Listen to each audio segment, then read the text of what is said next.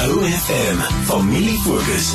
Op die 2 April is dit wêreld outisme bewusmakingsdag en in hierdie week op die klank van jou lewe is dit vir my 'n baie groot voorreg om jou voor te stel aan 'n paar skole in sentraal Suid-Afrika wat werklik 'n verskil maak as dit kom by outisme. Skoolhoof Petronay van Heerden van Blaze Akademie in Bloemfontein sluit by my aan. Petronay, welkom by OFM. Ag baie dankie Jolanda, dit is regtig 'n voorreg vir my om hier te kan wees. Wat is Blaze Akademie se visie vir kinders wat leef met outisme? Jong Jolanda, die visie van Blaze is regtig om vir elke unieke leerder regtig 'n veilige omgewing te skep waar genoeg van hulle geleenthede vir hulle daar gestel word om hulle volle potensiaal te kan ontwikkel, jy weet, en te kan laat groei en te leer. Ons volg ook 'n holistiese benadering wat regtig baie fokus daarop om selfstandigheid en selfvertroue in ons leerdertjies te bou, om sodat hulle regtig al hoe meer onafhanklike keuses kan uitoefen om deel te kan wees van 'n gemeenskap en hulle individualiteit verder daarin te kan ontwikkel soos wat hulle groter word en dan nou ander geleenthede sou kry in die samelewing. Hoe help julle by Blaze Akademie elk van hierdie leerders om te groei en te leer sodat hulle hulle beste self kan wees? Jy weet, ons is baie bevoorreg om te kan sê Blaze is tans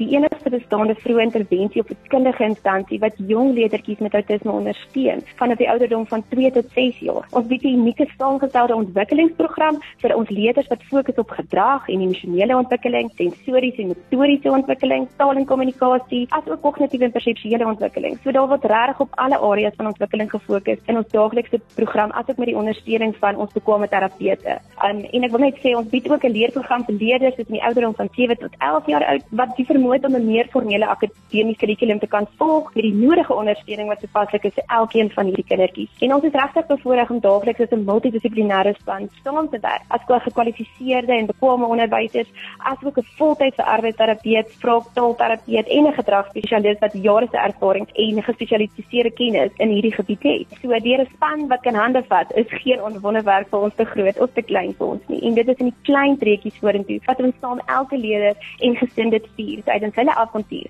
by Blaze.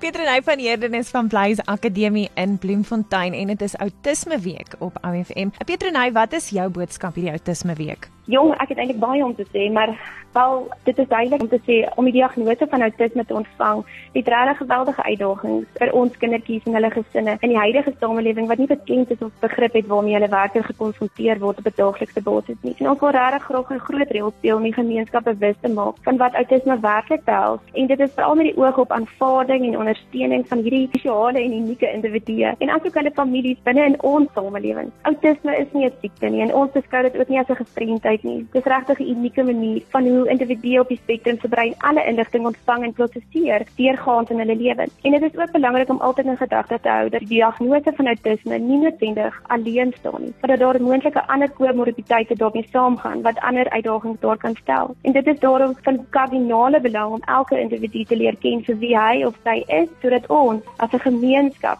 hulle op alle gebiede en vlakke kan ondersteun. Petronay by Blaze Akademie het julle in April 'n markdag. Vertel my 'n bietjie meer. Jong, ons is verskriklik baie opgewonde. Ons het gedink ons gaan groot hierdie jaar. Um, ons het 'n Blaze Meis Markdag wat eintlik gaan um, op die 22ste April en um, waar ons regtig waar die luisteraars en almal um, verwelkom waar hulle kan deelneem aan ons 5 km um, trail run ons veld um, trail run as ook ons Markdag wat ons daardie uh, daardie dag gaan hou as ook 'n 1 km um, pretstap um, wat ons vir hulle gaan beskikbaar stel en hulle kan regtig ons net skakel by 083 2575750 of hulle kan op ons Facebookblad gaan kyk vir meer inligting met betrekking tot tot wie ons is en hoe ons ons passie uitleef en ook wat hierdie dag gaan behels.